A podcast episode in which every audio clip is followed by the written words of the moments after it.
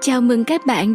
Chúng ta sẽ tiếp tục đọc quyển sách Atomic Habits, thay đổi tí hon, hiệu quả bất ngờ của tác giả James Clear.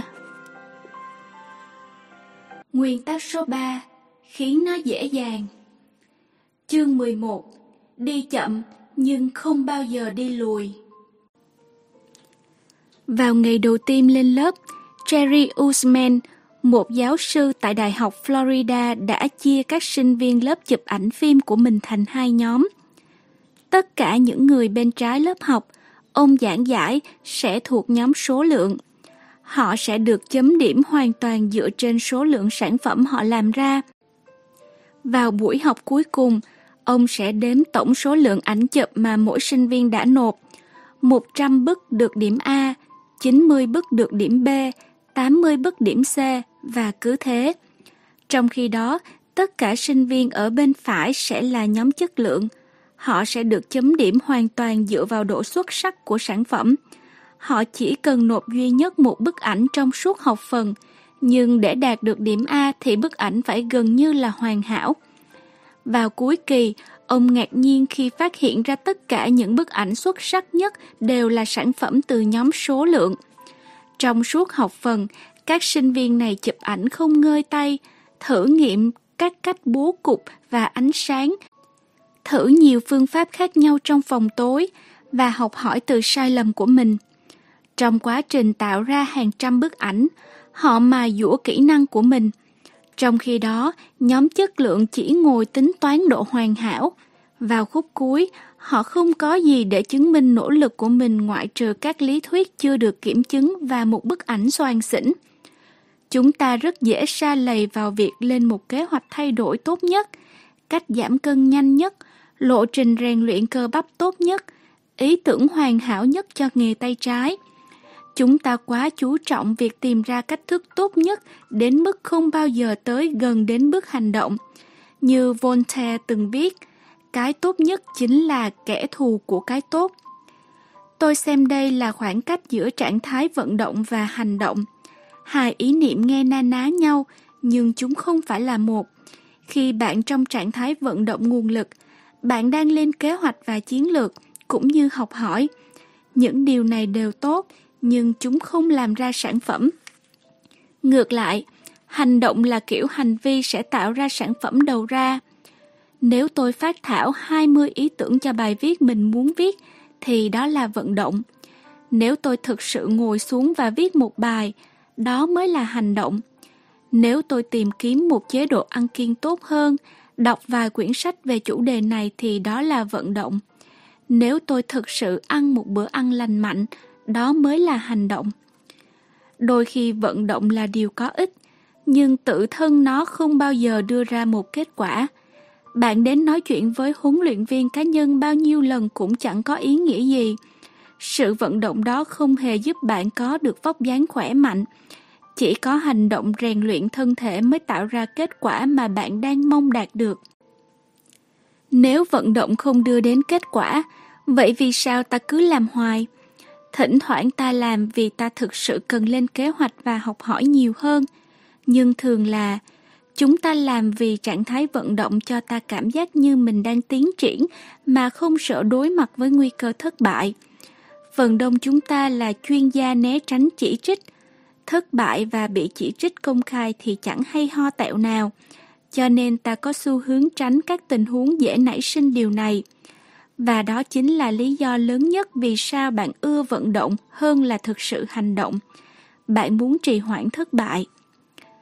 Ở trong trạng thái vận động và thuyết phục bản thân rằng mình đang tiến bộ thì dễ dàng vô cùng.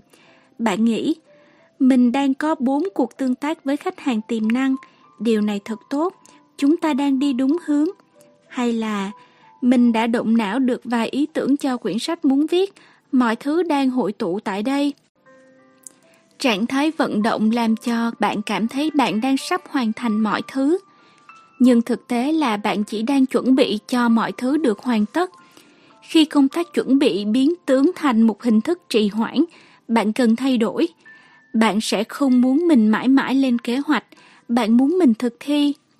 Nếu bạn muốn thành thạo một thói quen, chìa khóa nằm ở việc tái diễn, chứ không phải sự hoàn hảo. Bạn không cần phải phát ra kỹ càng từng chi tiết của một thói quen, bạn chỉ cần thực hành nó. Đây chính là điểm cần nhớ đầu tiên của nguyên tắc số 3. Bạn chỉ cần tạo ra sự lặp đi lặp lại. Thực tế cần bao lâu để hình thành thói quen mới? Hình thành thói quen là quá trình một hành vi trở nên tự động dần dần thông qua sự lặp đi lặp lại. Bạn tái lập một hoạt động càng nhiều lần thì cấu trúc não bạn càng thay đổi để trở nên hiệu quả với hoạt động ấy hơn. Các nhà thần kinh học gọi đây là sự tăng cường dài hạn, dùng để chỉ sự cường hóa liên kết giữa các tế bào thần kinh trong não dựa trên mô thức hoạt động mới xảy ra. Với mỗi sự lặp đi lặp lại, tín hiệu từ tế bào đến tế bào được cải thiện và các liên kết thần kinh được thắt chặt. Được mô tả lần đầu tiên bởi nhà tâm lý học thần kinh Donald Hebb vào năm 1949. Hiện tượng này thường được gọi là quy tắc Hebb. Tế bào thần kinh nào bắn tín hiệu cho nhau thì liên kết với nhau. Tái diễn một thói quen dẫn đến các thay đổi về vật lý rõ rệt trong não. Ở các nghệ sĩ chơi đàn, phần tiểu não cần thiết cho các vận động thể lý như móc dây đàn guitar hay kéo vĩ cầm, có kích thước to hơn so với người không phải nhạc công chuyên nghiệp. Trong khi đó, các nhà toán học có lượng chất xám trong tiểu thùy đỉnh dưới tăng cao là chất đóng vai trò quan trọng trong tính toán và ước lượng. Công thức của nó liên quan trực tiếp đến lượng thời gian bỏ ra vào lĩnh vực ấy. Nhà toán học càng lớn tuổi và nhiều kinh nghiệm thì tỷ trọng chất xám càng lớn. Khi các nhà khoa học phân tích bộ não các bác tài xế taxi ở London, họ phát hiện thấy hồi hải mã, vùng não liên quan đến trí nhớ không gian, có kích thước lớn hơn đáng kể so với những người không phải là tài xế taxi. Thậm chí còn thú vị hơn nữa, hồi hải mã giảm kích thước khi một tài xế nghỉ hưu, tựa như cách thức cơ bắp trên người phản ứng với bài tập nâng tạ thông dụng các vùng não nhất định của não tự thích nghi khi được sử dụng và teo đi khi bị từ bỏ. Hẳn nhiên, tầm quan trọng của việc lặp đi lặp lại trong thiết lập thói quen đã được ghi nhận từ lâu trước khi các nhà thân kinh học bắt đầu thám hiểm não bộ. Năm 1860, triết gia người Anh George H. Lewis đã viết, trong quá trình học nói một ngôn ngữ mới, học chơi một nhạc cụ mới, hay thực hiện một động tác không quen thuộc, khó nhọc là không thể tránh. Bởi các kênh cần thiết cho cảm giác đi qua vẫn chưa được thiết lập, nhưng chẳng mấy chốc mà sự tái diễn sẽ tạo nên một con đường, thế rồi khó khăn tan biến, hành động trở nên tự động đến mức chúng có thể được thi hành mà não bộ không cần giữ phần. Cả lẽ thường lẫn bằng chứng khoa học đều đồng thuận, sự lặp đi lặp lại là một hình thức của thay đổi. Mỗi một lần bạn lặp lại một hành động, bạn đang kích hoạt một con đường thần kinh gắn với thói quen ấy. Điều đó có nghĩa tạo ra sự lặp đi lặp lại là một trong những bước trọng yếu cần làm để mã hóa một thói quen mới. Đây là lý do vì sao các sinh viên đã chụp hàng đúng ảnh có thể cải thiện kỹ năng của mình, trong khi những người chỉ thảo luận lý thuyết về bức ảnh hoàn hảo đã không làm được. Một nhóm tham gia vào thực hành chủ động, nhóm còn lại học thụ động, một nhóm hành động, nhóm kia thì ở trong trạng thái vận động. Tất cả thói quen đều đi theo một quỹ đạo giống nhau, từ thực hành có nỗ lực đến hành vi tự động, một quá trình gọi là sự tự động hóa. Tự động hóa là khả năng thực hiện một hành vi mà không cần suy nghĩ về mỗi bước, xảy ra khi tâm trí phi ý thức nắm quyền. Nó trông như thế này. Hình 11 vào lúc khởi đầu điểm A, để thực thi, một thói quen đòi hỏi một lượng lớn nỗ lực và tập trung. Sau một vài lần tái diễn, điểm B, nó trở nên dễ hơn, nhưng vẫn cần sự tập trung của ý thức. Với đủ luyện tập, điểm C, thói quen trở thành tự động thay vì có ý thức. Vượt qua ngưỡng này, đường biên thói quen, hành vi có thể được thực hiện ít nhiều mà không cần suy nghĩ. Một thói quen đã hình thành. Trong trang tiếp theo, bạn sẽ xem các nhà nghiên cứu theo dõi mức độ tự động hóa một thói quen. Ví dụ đi bộ 10 phút mỗi ngày, trong thực tế như thế nào. Hình dạng của biểu đồ này các nhà khoa học gọi là đường cong học tập, tiết lộ một sự thật quan trọng về thay đổi hành vi. Thói quen hình thành dựa trên tần suất thực hiện, không phải theo thời gian. Hình 12 Biểu đồ này thể hiện một người đang tạo lập thói quen đi bộ 10 phút sau bữa sáng mỗi ngày. Bạn để ý, khi sự tái diễn tăng lên thì tính tự động tăng theo, cho đến khi hành vi trở nên dễ dàng và tự động hơn cả mong đợi. Một trong những câu hỏi tôi hay gặp là bao lâu thì tôi có thể xây dựng được thói quen mới? Nhưng đúng ra người ta nên hỏi cần bao nhiêu lần thực hiện thì một thói quen được hình thành, nghĩa là cần lặp đi lặp lại bao nhiêu lần thì một thói quen mới trở nên tự động. Chẳng có gì thần kỳ về lượng thời gian trôi qua trong việc hình thành thói quen mới. 21 ngày, 30 ngày hay 300 ngày đều chẳng quan trọng. Điều có ý nghĩa là tần suất bạn thực hiện một hành vi. Trong 30 ngày bạn có thể thực hiện việc ấy hai lần hay 200 lần đều được. Chính tần suất này tạo nên khác biệt. Thói quen hiện tại của bạn đã được nhập nội hóa theo hàng năm, nếu không muốn nói là hàng ngàn lần lặp đi lặp lại. Thói quen mới đòi hỏi cấp độ tái diễn tương tự. Bạn cần sâu chuỗi lại thói quen đủ số lần thực hiện thành công cho đến khi hành vi được chèn vững chắc vào tâm trí và bạn vượt qua được đường biên thói quen. Trong thực tế, thời gian để một thói quen trở nên tự động thực sự không có ý nghĩa gì cả. Điều quan trọng ở đây là bạn đã hành động để tiến bộ, và một hành động có thể hoàn toàn tự động hóa hay không cũng không quá quan trọng nữa. Để xây dựng một thói quen, bạn cần thực hành nó. Cách hiệu quả nhất để thực hành chính là trung thành với nguyên tắc số 3 trong thay đổi hành vi, khiến nó dễ dàng. Các chương sau sẽ chỉ cho bạn cách làm điều này. Tóm tắt chương Nguyên tắc số 3 trong thay đổi hành vi là khiến nó dễ dàng. Hình thức học hỏi hiệu quả nhất là thực hành, không phải lên kế hoạch. Tập trung vào việc thực sự hành động, đừng chỉ ở trong trạng thái vận động. Hình thành thói quen là quá trình một hành vi trở nên tự động dần dần thông qua sự lặp đi lặp lại. Lượng thời gian bạn bỏ ra thực hành một thói quen không quan trọng bằng số lần bạn thực hành thói quen ấy. Chương 12 quy luật nỗ lực ít nhất. Trong quyển sách đoạt giải của mình, Súng, Vi trùng và thép, nhà nhân chủng học và sinh vật học Charles Diamond đã chỉ ra một thực tế đơn giản. Các lục địa khác nhau thì có hình dạng khác nhau. Lúc mới đọc qua, tuyên bố này trông có vẻ rất rõ ràng và không có gì quan trọng, nhưng thật ra nó có tác động không hề nhỏ đến hành vi con người trục chính của châu Mỹ chạy từ Bắc xuống Nam, tức là lãnh thổ Bắc Mỹ và Nam Mỹ có khuynh hướng cao hẹp hơn là phình rộng. Điều đó cũng đúng với châu Phi. Trong khi đó, lãnh thổ khu vực châu Âu, châu Á và vùng Trung Đông thì ngược lại. Sự trải rộng về hình dạng lãnh thổ này có khuynh hướng chạy theo chiều Đông Tây. Theo Diamond, sự khác biệt về hình dạng này có một vai trò đáng chú ý trong việc lan tỏa nông nghiệp qua các thế kỷ. Khi nông nghiệp bắt đầu lan rộng khắp thế giới, nông dân không gặp trở ngại nhiều khi phát triển theo tuyến Đông Tây thay vì tuyến Bắc Nam. Đó là bởi vì những khu vực trải dài trong cùng vĩ tuyến có sự tương đồng về mặt khí hậu, lượng ánh nắng mặt trời, lượng mưa và những thay đổi mùa màng – những yếu tố này cho phép nông dân ở châu Âu và châu Á thuần dưỡng một vài giống cây và gieo trồng theo sự trải rộng lãnh thổ từ Pháp đến Trung Quốc.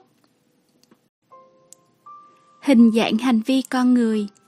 Hình 13 Trục chính của châu Âu và châu Á là Đông Tây. Trục chính của châu Mỹ và châu Phi là Bắc Nam. Điều này dẫn đến khí hậu biến đổi theo chiều lên xuống ở châu Mỹ nhiều hơn châu Âu và châu Á. Kết quả là nông nghiệp lan nhanh gần gấp 2 lần ở châu Âu và châu Á so với những nơi khác. Hành vi của nông dân, dù đã trải qua hàng trăm ngàn năm, vẫn bị ràng buộc bởi lực cản của môi trường. Theo so sánh, khí hậu thay đổi đáng kể khi đi dọc từ Bắc xuống Nam. Hãy tưởng tượng khí hậu ở Florida khác nhiều thế nào so với Canada. Bạn có thể là nông dân tài giỏi nhất trên thế giới, nhưng điều đó không giúp bạn trồng cam Florida vào mùa đông ở Canada được. Tuyết là một sự thay thế tệ hại cho đất. Nếu muốn lan rộng vụ mùa theo trục Bắc Nam, người nông dân sẽ phải tìm ra giống cây hợp thủy thổ và thuần dưỡng cây trồng mới mỗi khi thời tiết thay đổi. Kết quả là nông nghiệp lan nhanh với tốc độ gấp hơn 2 lần đến 3 lần ở châu Á và châu Âu so với châu Mỹ. Trải qua nhiều thế kỷ, sự khác biệt nhỏ này tạo ra một tác động rất lớn. Gia tăng sản xuất thực phẩm cho phép gia tăng dân số nhanh chóng. Khi có nhiều nhân lực, các nền văn hóa này có thể tạo lập được quân đội hùng mạnh và được trang bị tốt hơn để phát triển công nghệ mới. Mới đầu, sự thay đổi diễn ra nhỏ thôi, một vụ mùa lan rộng hơn một chút, dân số tăng nhanh hơn một chút, nhưng khi hợp lại thì thành sự thay đổi lớn lao theo thời gian. Sự lan nhanh của nông nghiệp là một ví dụ minh họa cho nguyên tắc số 3 trong thay đổi hành vi trên cấp độ toàn cầu. Tri thức truyền thống cho rằng động cơ là chìa khóa dẫn đến thay đổi thói quen. Đúng là khi bạn thực sự muốn thì bạn cũng sẽ làm thôi. Thế nhưng thực tế là động cơ thực sự đằng sau ta là cơn lười và ta sẽ làm cái gì mình thấy tiện. Mặc kệ các sách bán chạy nhất về năng suất nói gì với bạn, đây là một chiến lược khôn ngoan chứ không hề ngớ ngẩn. Năng lượng rất quý giá và não bộ được lập trình để bảo toàn năng lượng bất cứ khi nào có thể. Tuân theo quy luật nỗ lực ít nhất là lẽ tự nhiên của con người. Trong tình thế mà khi phải đưa ra quyết định giữa hai lựa chọn từ tựa nhau, người ta tự nhiên sẽ hướng về lựa chọn đòi hỏi ít lao động nhất. Ví dụ như mở rộng trang trại của bạn theo hướng đông, nơi bạn có thể trồng cùng loại cây hay thay vì hướng bắc với khí hậu khác hẳn. Trong tất cả những hành động khả dĩ, cái được công nhận sẽ là cái đưa đến kết quả giá trị nhất với ít công sức nhất. Chúng ta có động cơ để làm những việc dễ dàng. Mỗi một hành động đều cần một lượng năng lượng nhất định. Càng đòi hỏi nhiều năng lượng, càng ít có khả năng hành động đó sẽ xảy ra. Nếu mục tiêu của bạn là thực hiện 100 cái hít đất mỗi ngày, như vậy thì tốn nhiều năng lượng lắm. Mới đầu, khi bạn cảm thấy hào hứng và có động lực, bạn có thể gom đủ sức mạnh để thực hiện. Nhưng sau vài ngày, nỗ lực lớn như thế có thể làm bạn kiệt sức. Trong khi đó, duy trì thói quen hít đất mỗi ngày một cái thì hầu như chẳng tốn tí năng lượng nào từ lúc bắt đầu. Và thói quen nào càng đòi hỏi ít năng lượng, thói quen đó càng dễ thành lập. Hãy thử nhìn lại các hành vi đang lấp đầy cuộc sống của bạn – bạn sẽ thấy rằng những hành vi này đều được thực hiện với mức độ động lực rất thấp. Các thói quen như lướt màn hình điện thoại, kiểm tra thư điện tử, xem truyền hình ngốn rất nhiều thời gian của bạn bởi vì những việc làm này hầu như không tốn công để thực hiện. Tất cả đều rất tiện lợi. Theo một nghĩa nào đấy, mỗi một thói quen đều chỉ là một chướng ngại vật trên con đường dẫn đến điều bạn mong muốn – Giảm cân là trở ngại trên con đường dẫn đến dáng chuẩn. Thiền là trở ngại trên con đường dẫn đến tịnh tâm. Viết nhật ký là trở ngại trên con đường dẫn đến suy nghĩ thông suốt. thật sự thì bạn không phải muốn có thói quen đó. Cái bạn muốn chính là kết quả mà thói quen đó mang lại. Chướng ngại vật càng lớn, tức là thói quen càng khó, thì lực cản giữa bạn và trạng thái mong đợi cuối cùng của bạn càng lớn. Đó là lý do chủ yếu vì sao bạn cần phải làm cho thói quen thật dễ dàng để có thể thực hiện ngay cả khi bạn không thích. Nếu bạn có thể khiến thói quen tốt của mình tiện lợi hơn nữa, bạn sẽ dễ dàng duy trì được các thói quen ấy về sau. Thế còn những lúc chúng ta có vẻ như đang làm ngược lại thì sao? Nếu chúng ta lười chết đi được, thì làm sao giải thích được chuyện người ta đạt được những mục tiêu rất khó như nuôi dạy một đứa trẻ bắt đầu khởi nghiệp hay trèo lên đỉnh Everest. Hiển nhiên là bạn có khả năng làm được những thứ cực kỳ khó. Vấn đề ở chỗ, có một số ngày bạn cảm thấy muốn làm chuyện khó và những ngày khác thì chỉ muốn bỏ cuộc. Vào những ngày khó khăn ấy, điều cần thiết là bạn phải khiến càng nhiều việc có lợi cho mình càng tốt để có thể vượt qua các thử thách mà cuộc sống ném vào lộ trình của mình. Gặp phải càng ít lực cản, bạn càng dễ dàng vươn lên mạnh mẽ. Ý tưởng đằng sau chuyện khiến mọi việc dễ dàng không phải chỉ làm việc dễ.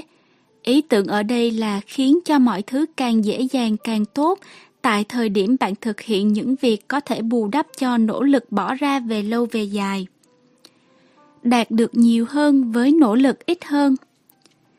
Thử tưởng tượng bạn đang cầm một vòi nước tưới cây với một chỗ gấp khúc ở giữa ống. Một ít nước có thể chảy qua nhưng không nhiều. Nếu bạn muốn lượng nước chảy qua vòi xịt tăng lên thì bạn có hai lựa chọn. Lựa chọn thứ nhất là mở van nước để tạo áp lực lớn hơn cho nước chảy ra. Lựa chọn thứ nhì là chỉ cần nắng lại ống cho hết gập để nước chảy qua tự nhiên. Cố gắng bơm động lực của mình lên để duy trì các thói quen khó giống như ép nước chảy mạnh qua đường ống bị gấp khúc vậy. Bạn cũng làm được thôi, nhưng cần rất nhiều công sức và còn gia tăng áp lực lên cuộc sống của mình. Trong khi đó, khiến cho thói quen của bạn đơn giản và dễ dàng hơn giống như nắng lại ống nước. Thay vì cố gắng vượt qua lực cản trong cuộc sống thì ta giảm nó xuống.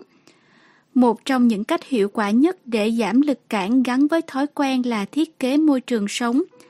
Trong chương 6, chúng ta đã bàn về thiết kế môi trường sống, một phương pháp làm cho các tín hiệu trở nên rõ ràng hơn.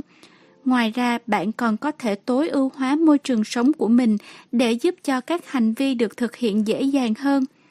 Giả sử, khi bạn đang tìm nơi nào đó để thực thi một thói quen mới, thì tốt nhất là bạn nên chọn nơi có sẵn ngay trên lộ trình của thói quen thường nhật. Thói quen sẽ dễ hình thành hơn nếu nó có thể nhét vừa vặn vào trong dòng chảy cuộc sống của bạn. Bạn có nhiều khả năng đến phòng gym hơn nếu nó ở ngay trên đường mình đi làm. Bởi vì dừng lại đi vào sẽ không tạo ra quá nhiều lực cản trong đời sống của bạn. Thử so sánh, nếu phòng tập ở ngoài con đường bạn đi về đều đặn, ngay cả khi chỉ cách đó vài khu nhà thôi, thì bạn phải ra khỏi lộ trình thông thường để đến đó. Hay có thể sẽ hiệu quả hơn nếu bạn giảm lực cản ngay trong nhà hay ở nơi làm việc. Rất thường xuyên, ta hay bắt đầu thói quen ở những môi trường nhiều lực cản. Chúng ta cố gắng theo sát một liệu trình ăn kiêng khi ra ngoài ăn tối với bạn bè, Chúng ta cố gắng viết một quyển sách trong một ngôi nhà hỗn loạn. Chúng ta cố gắng tập trung khi đang dùng một chiếc điện thoại thông minh toàn những sao nhãn. Đâu nhất thiết phải như vậy. Ta có thể loại bỏ những lực cản gây trở ngại cho mình mà. Đây chính xác là điều mà các nhà sản xuất điện tử ở Nhật Bản đã bắt tay vào làm những năm 1970. Trong một bài báo đăng trên tờ New York nhan đề tốt hơn mọi lúc mọi nơi. James Surowecki viết, các hãng Nhật nhấn mạnh một khái niệm gọi là sản xuất tinh gọn, liên tục hướng đến loại bỏ mọi hình thức lãng phí từ quy trình sản xuất cho đến tái thiết kế nơi làm việc, để công nhân không phải tốn thời gian xoay người lấy dụng cụ. Kết quả là các công ty Nhật có năng suất cao hơn và sản phẩm Nhật thì đáng tin cậy hơn của Mỹ. Năm 1974, đơn đặt hàng TV màu của Mỹ nhiều gấp 5 lần hơn so với TV Nhật. Nhưng đến năm 1979, công nhân Mỹ tốn gấp 3 lần thời gian để lắp ráp xong một cái máy. Tôi thích gọi chiến lược này là thêm vào bằng cách bớt ra. Công ty Nhật tìm kiếm và loại bỏ mọi lực cản trong tất cả các công đoạn của quá trình sản xuất. Khi bớt đi những nỗ lực thừa thải, họ được tăng thêm khách hàng và doanh thu. Tương tự, khi chúng ta loại bỏ những lực cản khiến ta mất thời gian và năng lượng, ta sẽ đạt được nhiều hơn với nỗ lực ít hơn. Đây là lý do vì sao dọn dẹp khiến chúng ta sung sướng. Ta đồng thời vừa cải thiện bản thân và vừa giảm bớt đi gánh nặng tâm trí mà môi trường sống gây ra cho mình. Nếu quan sát các sản phẩm dễ gây ra thói quen, bạn sẽ thấy các sản phẩm hay dịch vụ này thảo nhất là loại bỏ từng mẫu lực cản ra khỏi cuộc sống của bạn dịch vụ giao thức ăn giảm lực cản của việc đi chợ, ứng dụng hẹn hò giảm lực cản của việc giới thiệu và kết giao xã hội ban đầu, dịch vụ đi chung xe giảm lực cản của việc băng qua thành phố, tin nhắn điện thoại giảm lực cản của việc viết thư tay. Tựa như những nhà máy sản xuất TV Nhật Bản tái thiết kế lại nơi làm việc để giảm chuyển động thừa, các công ty thành công sẽ thiết kế những sản phẩm tự động hóa, loại bỏ hoặc đơn giản hóa sao cho càng ít bước thực hiện càng tốt. Họ giảm bớt số lượng nội dung cần điền trong mỗi biểu mẫu. Họ cắt bớt số lần click chuột để tạo ra một tài khoản. Họ giao hàng với các chỉ dẫn dễ hiểu hơn hoặc ít bắt khách phải lựa chọn hơn.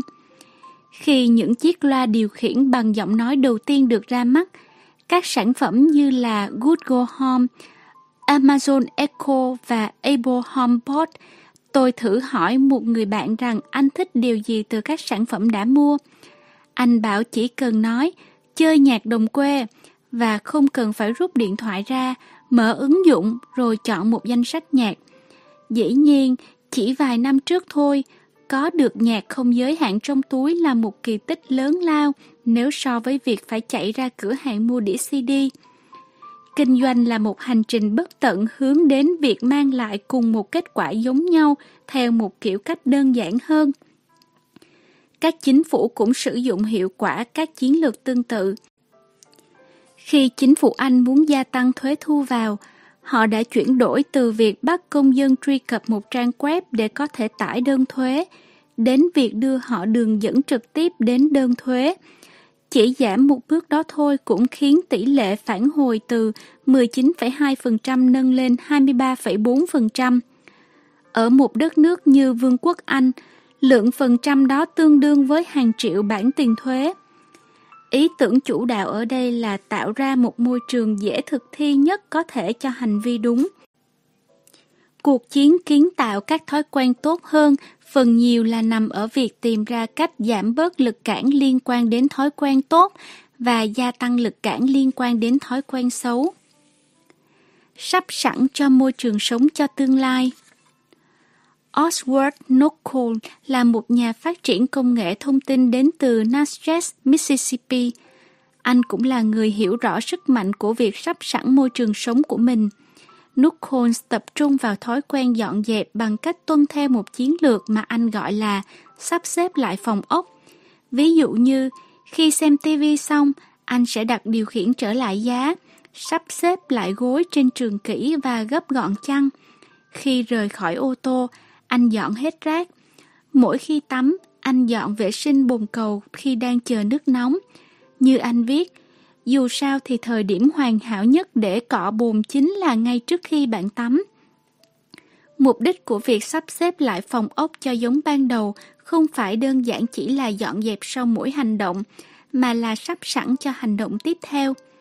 Khi tôi bước vào một căn phòng thì mọi thứ đều được đặt đúng vị trí của chúng. Nukhons viết, bởi vì tôi làm thế mỗi ngày ở mỗi phòng, nên đồ đạc luôn trong tình trạng tốt.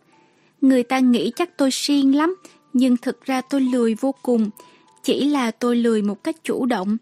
Nó trả lại cho bạn nhiều thời gian lắm đấy. Mỗi khi bạn bố trí một không gian cho một mục đích nào đó, bạn đang sắp xếp nó cho hành động tiếp theo được dễ dàng hơn. Ví dụ, Vợ tôi có một chiếc hộp đựng thiệp được xếp sẵn theo chủ đề sinh nhật, cảm thông, đám cưới, tốt nghiệp và các thể loại khác. Mỗi khi cần, cô ấy rút một tấm phù hợp rồi gửi đi. Vợ tôi rất giỏi trong việc nhớ gửi thiệp cho ai đó bởi vì cô đã giảm lực cản cho công việc đó. Trong nhiều năm, tôi luôn ngược lại.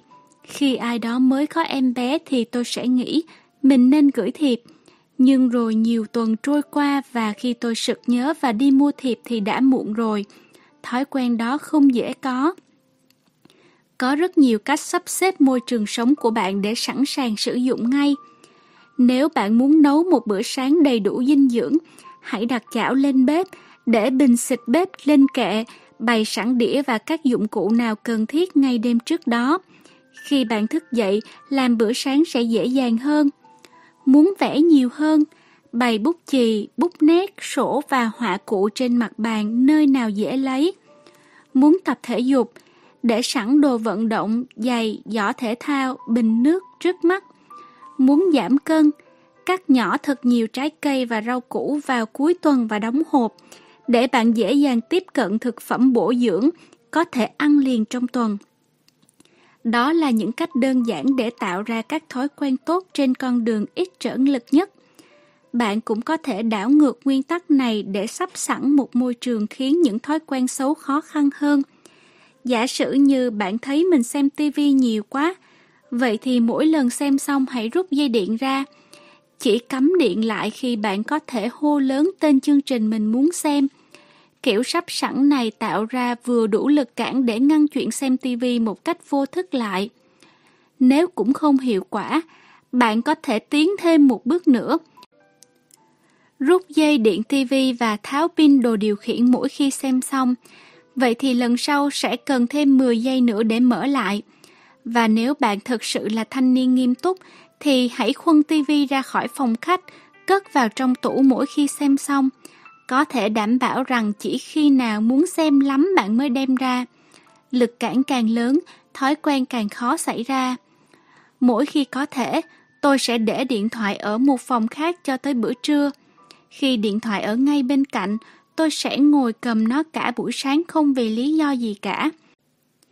Nhưng khi điện thoại ở một phòng khác, tôi ít khi nghĩ đến nó, và lực cản đủ lớn để tôi không đi lấy nó mà không có lý do. Kết quả là tôi có 3 đến 4 tiếng mỗi buổi sáng để làm việc mà không bị gián đoạn. Nếu để điện thoại ở phòng khác chưa đủ với bạn, hãy nhờ bạn bè hoặc gia đình giấu nó đi trong vài giờ, hoặc là nhờ đồng nghiệp giữ giúp vào buổi sáng và trả lại cho bạn vào bữa trưa. Đặc biệt, có nhiều khi chỉ cần rất ít lực cản là đã đủ ngăn chặn một hành vi không mong muốn. Khi tôi giấu bia vào sâu trong tủ lạnh, tôi không thấy bia và sẽ uống ít hơn. Khi tôi xóa ứng dụng mạng xã hội khỏi điện thoại, có thể cả mấy tuần sau tôi mới tải và đăng nhập lại. Tuy rằng các chiêu này không thể khắc chế được cơn nghiện thực sự, nhưng đối với đa số chúng ta, một ít lực cản thôi cũng tạo ra khác biệt lớn giữa duy trì một thói quen tốt và sa đà vào một thói quen xấu. Hãy tưởng tượng tác động cộng gộp của hàng tá thay đổi như vậy và của cuộc sống trong một môi trường được thiết kế tạo điều kiện dễ dàng cho thói quen tốt, cũng như cản trở thói quen xấu. Dù cho ta đang tiếp cận thay đổi hành vi trong vai trò một cá nhân, một ông bố bà mẹ, một huấn luyện viên hay một nhà lãnh đạo, ta cũng đều nên tự đặt cho bản thân một câu hỏi, làm thế nào để thiết kế một thế giới mà ở đó làm việc đúng thật là dễ tái thiết cuộc đời bạn để các hành động trọng yếu nhất chính là các hành động dễ thực hiện nhất. Tóm tắt chương Hành vi con người tuân theo quy luật nỗ lực ít nhất, một cách tự nhiên, ta sẽ hướng về lựa chọn cần lao động ít nhất. Tạo ra một môi trường sống để làm việc đúng đắn dễ dàng nhất có thể. Giảm lực cản liên quan đến hành vi tốt.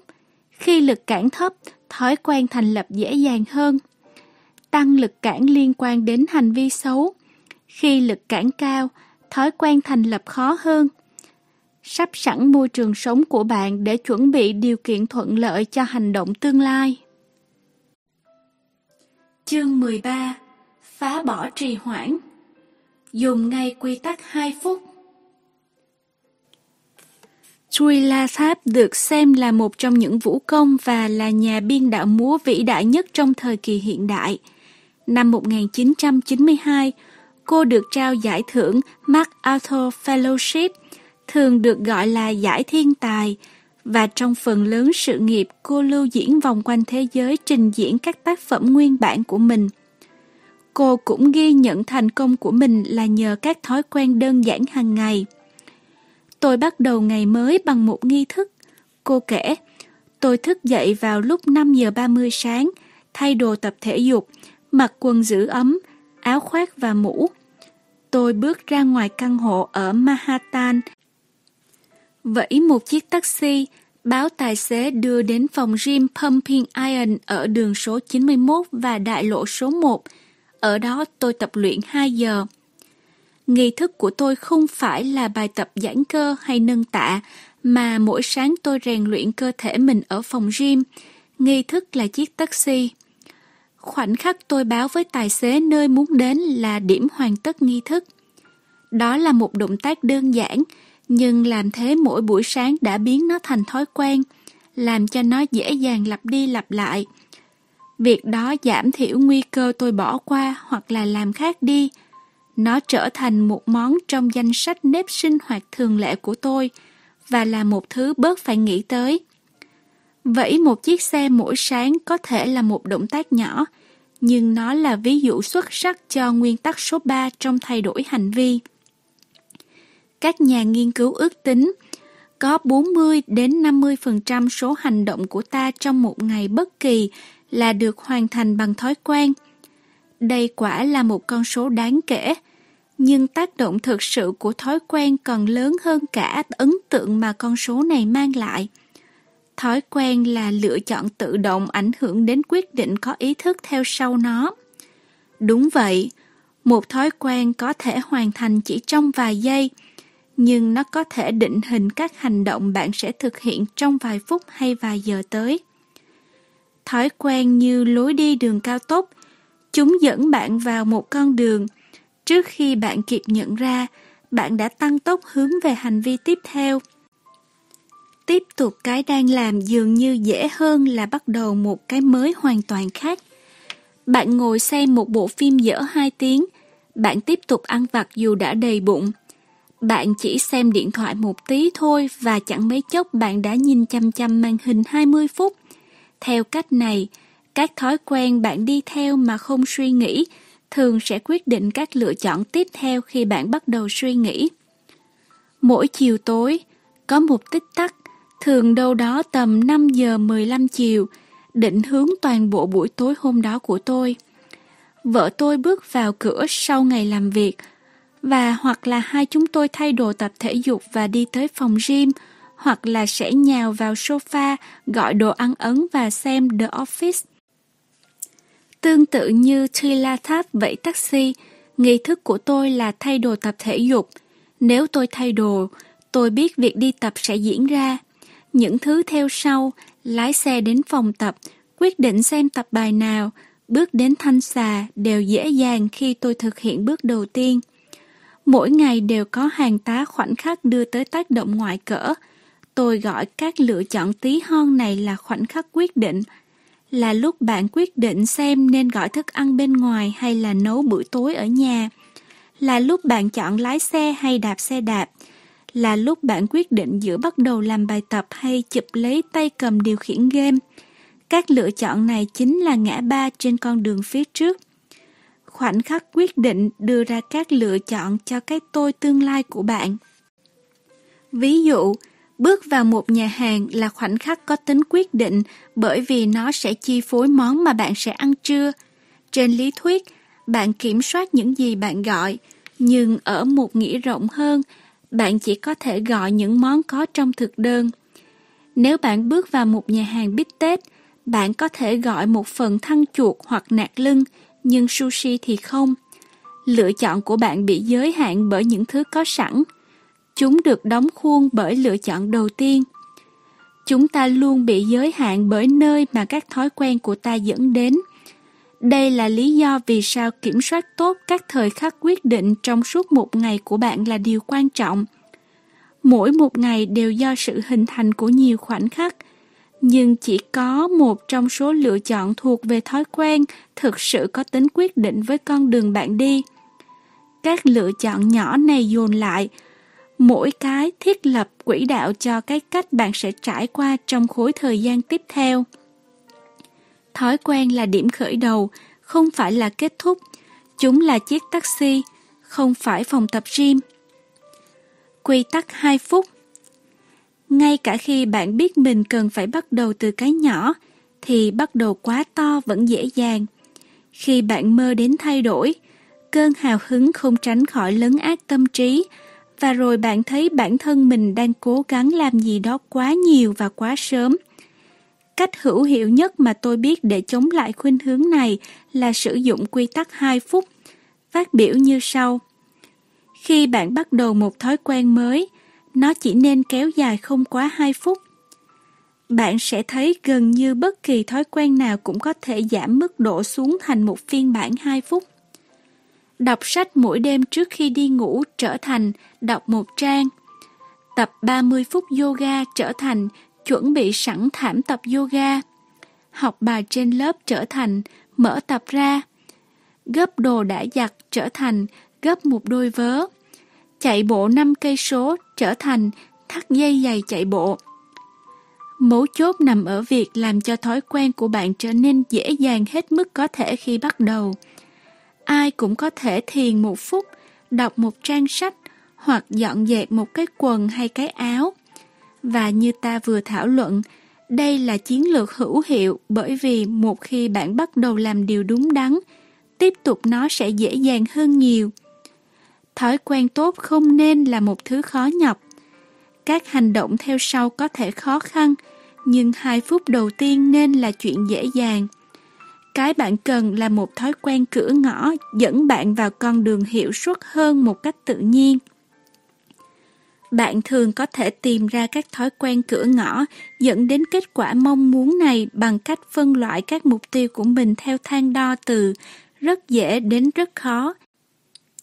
Ví dụ, chạy trọn vẹn một cuộc marathon sẽ rất khó, chạy 5 cây số sẽ khó, đi bộ 10.000 bước chân tương đối khó, đi bộ 10 phút thì dễ và xỏ giày chạy bộ thì rất dễ.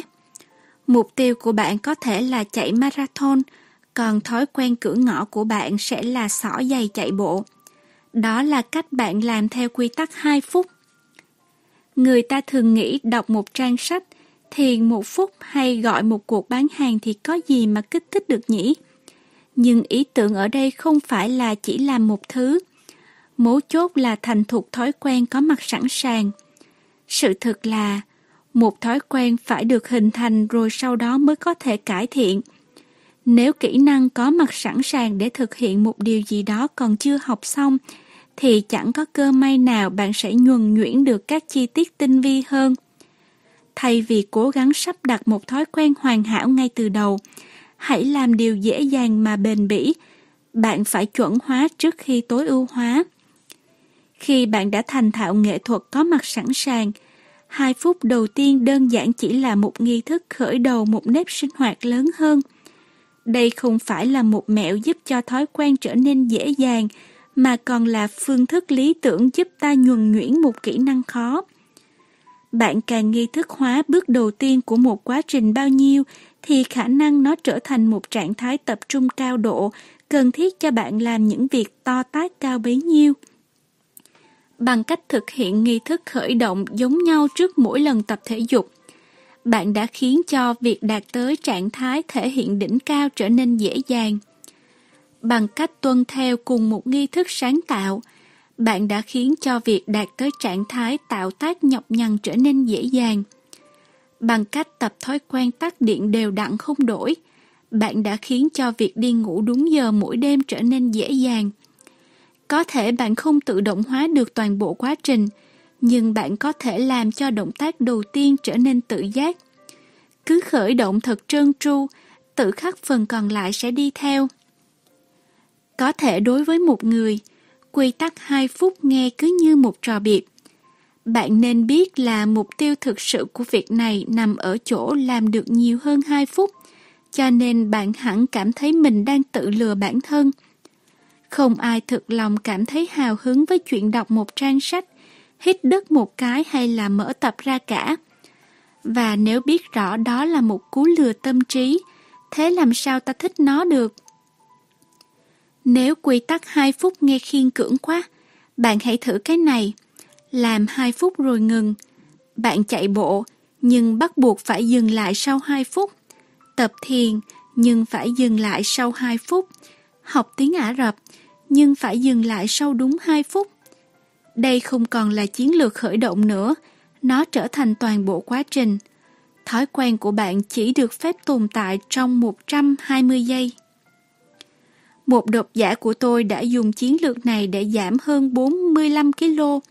Vào lúc ban đầu, anh tới phòng gym mỗi ngày, nhưng anh bảo bản thân mình không được ở lại quá 5 phút. Anh sẽ tới phòng tập, tập 5 phút rồi đi về ngay sau hết 5 phút của mình. Sau vài tuần, anh nhìn xung quanh và nghĩ, Ừm, đằng nào cũng đã tới đây, hay là mình ở lại lâu hơn chút. Chỉ vài năm sau, số cơn thừa biến đi đâu mất. Công việc viết báo cho bạn một ví dụ khác. Gần như bất kỳ ai cũng có thể hưởng lợi từ việc trút hết suy nghĩ của mình ra khỏi đầu vào trang giấy. Nhưng đa phần người ta bỏ cuộc sau vài ngày và tránh nó như tránh tà. Bí quyết là luôn luôn ở bên dưới cái ngưỡng tạo ra cảm giác như đó là việc phải làm.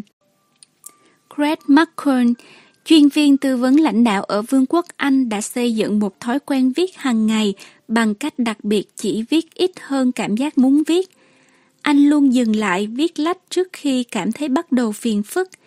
Ernest Hemingway tin rằng lời khuyên tương tự có thể áp dụng cho bất kỳ thể loại viết lách nào. Cách hay nhất là luôn luôn dừng lại khi bạn còn đang cảm thấy ổn. Ông nói, các chiến lược như thế này có hiệu quả còn vì một lý do khác. Chúng củng cố căn tính bạn muốn xây dựng. Nếu bạn có mặt tại phòng gym 5 ngày liên tiếp, ngay cả chỉ có 2 phút, thì bạn đã bỏ một lá phiếu cho căn tính mới của mình.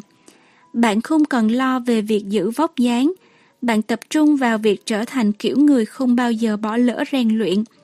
Bạn đang thực hiện hành động nhỏ nhất xác nhận kiểu người bạn muốn trở thành. Chúng ta hiếm khi nghĩ về thay đổi theo cách này bởi lẽ mọi người đều đang bị mục tiêu cuối cùng ăn mòn.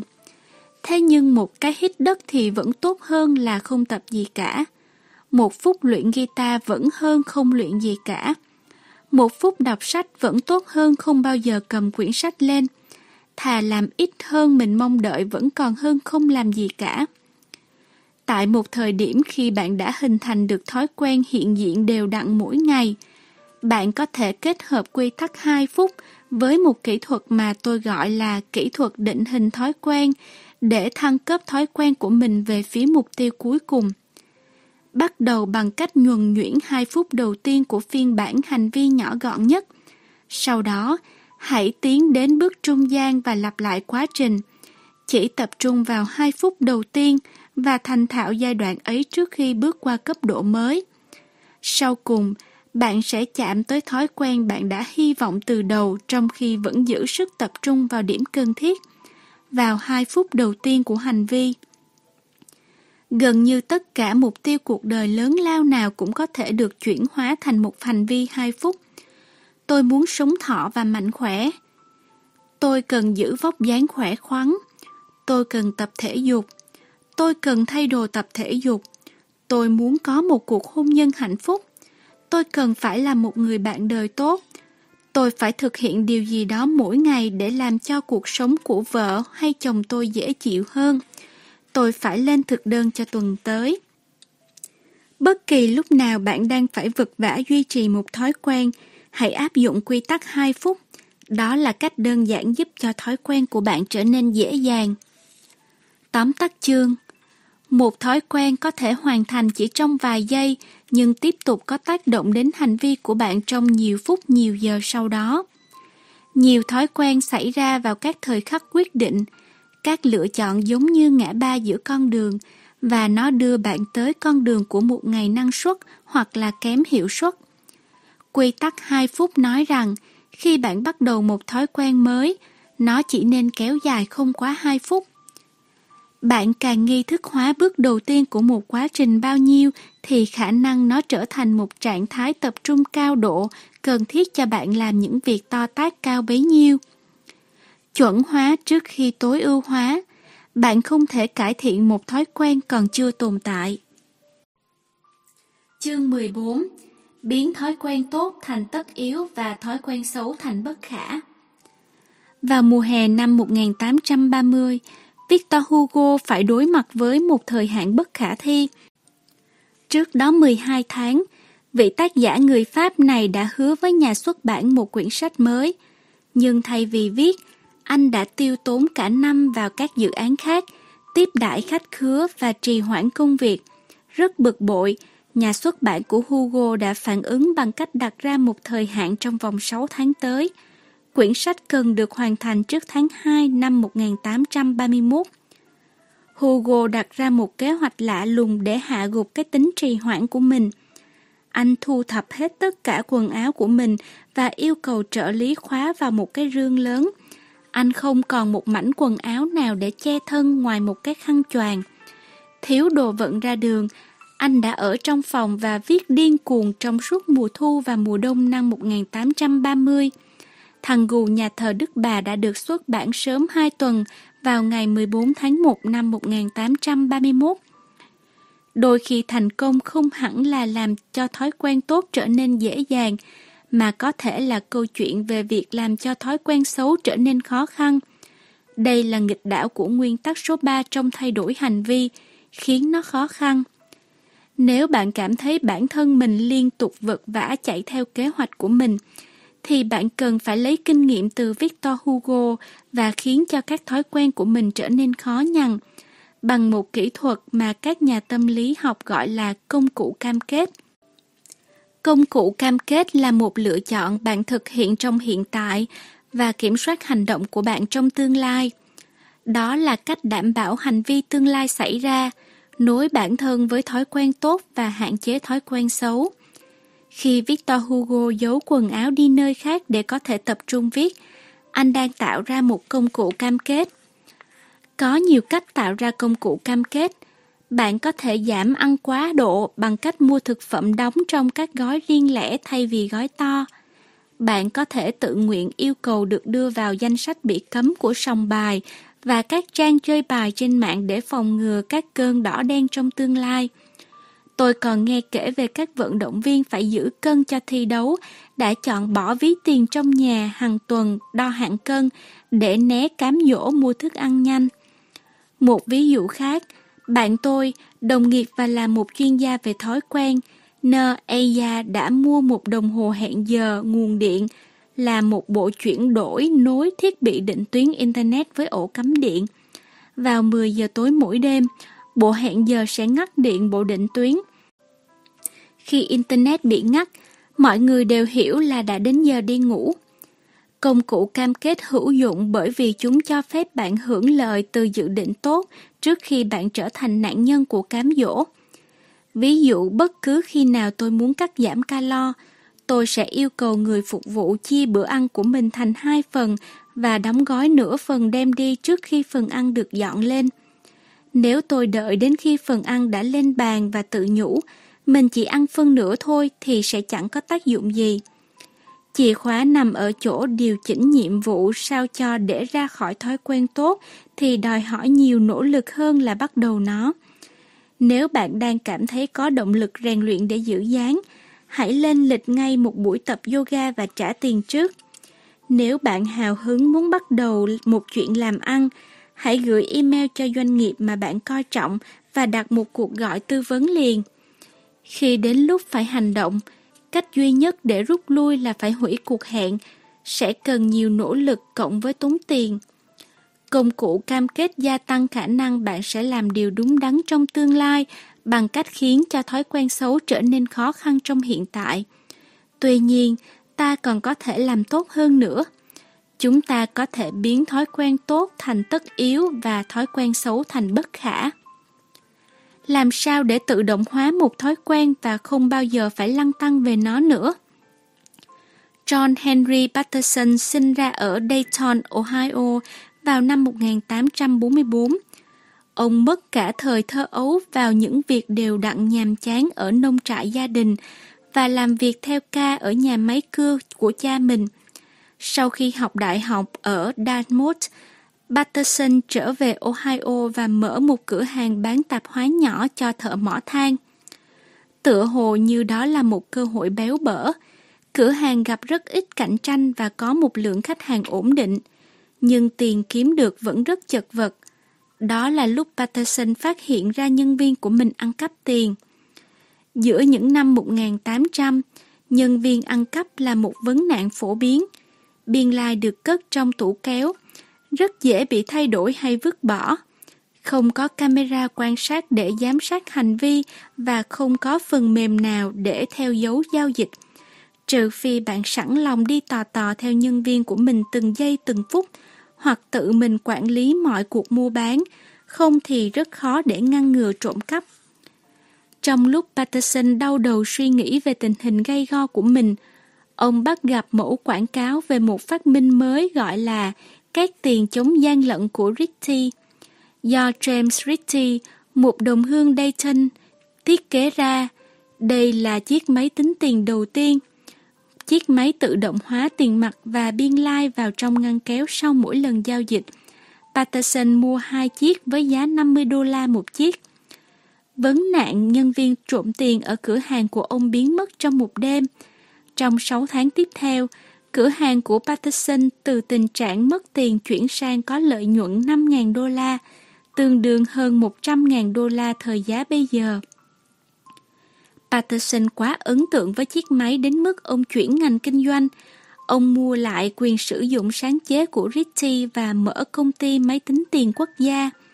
Mười năm sau, máy tính tiền quốc gia đã có trên 1.000 nhân viên và đang trên con đường trở thành một trong những doanh nghiệp thành công nhất thời bấy giờ.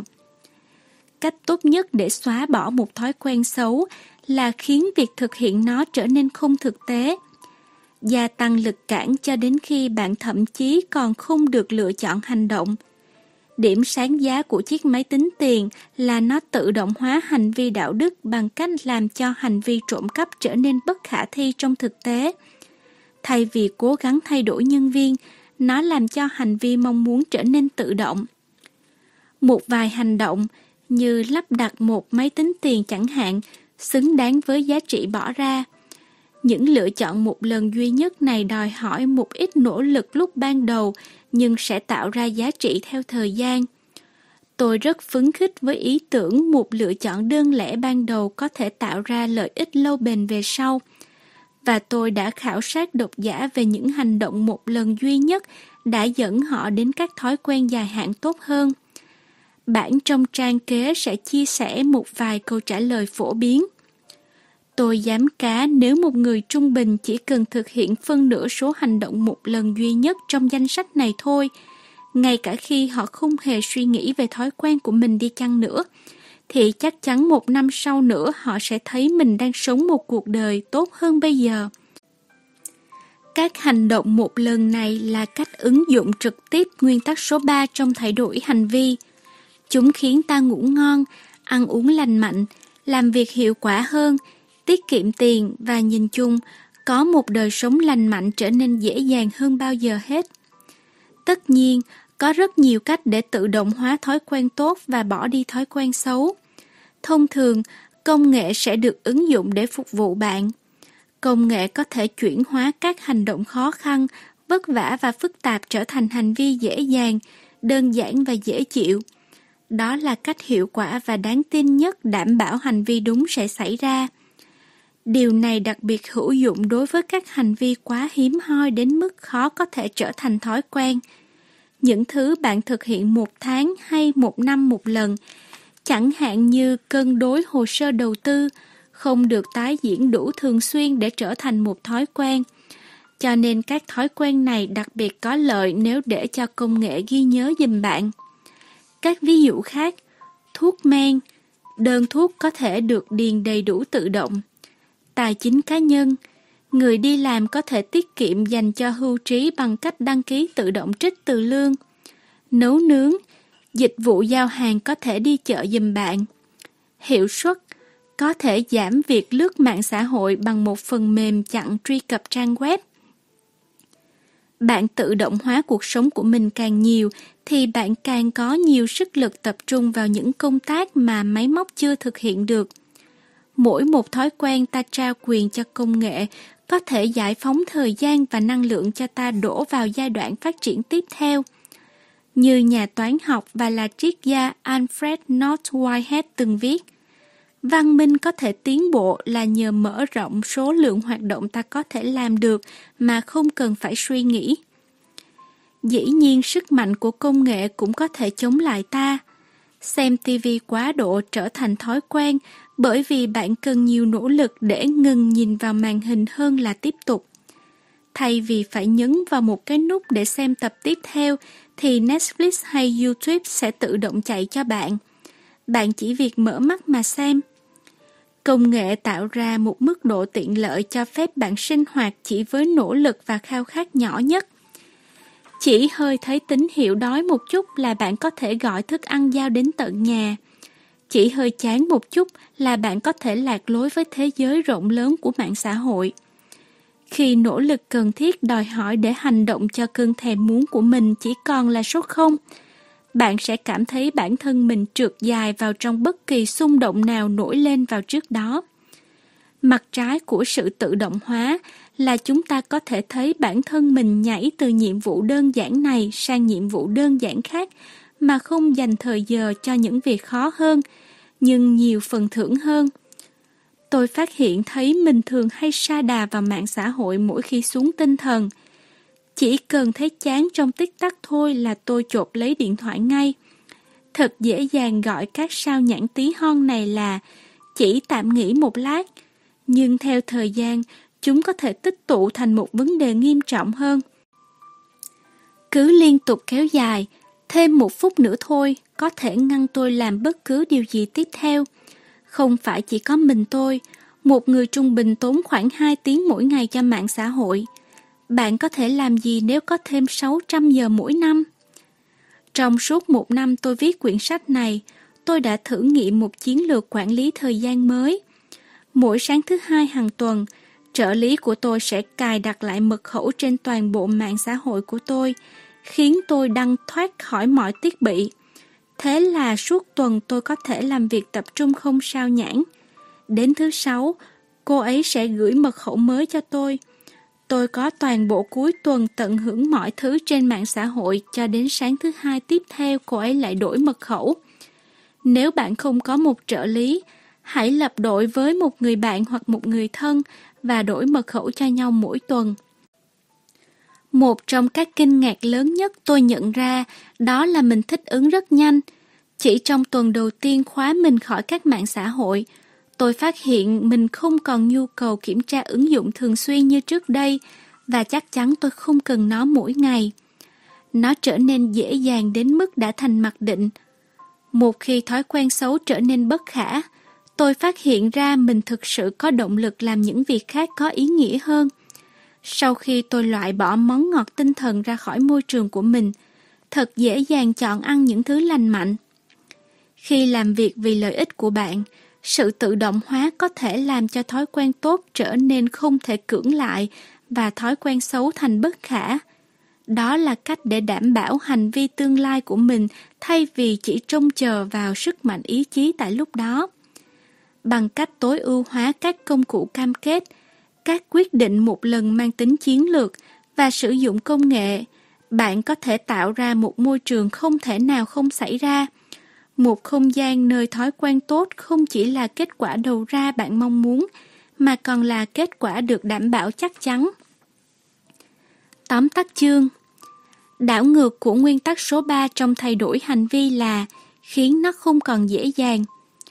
Công cụ cam kết là một lựa chọn cho bạn thực hiện trong hiện tại và kiểm soát hành động của bạn trong tương lai.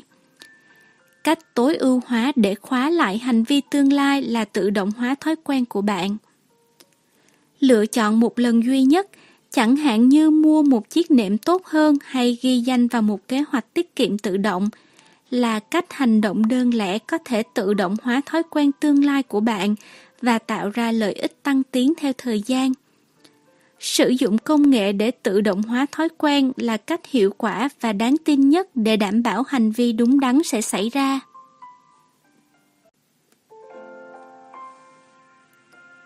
Chúng ta vừa đọc xong phần nguyên tắc số 3 khiến nó dễ dàng, gồm các chương 11, 12, 13 và 14.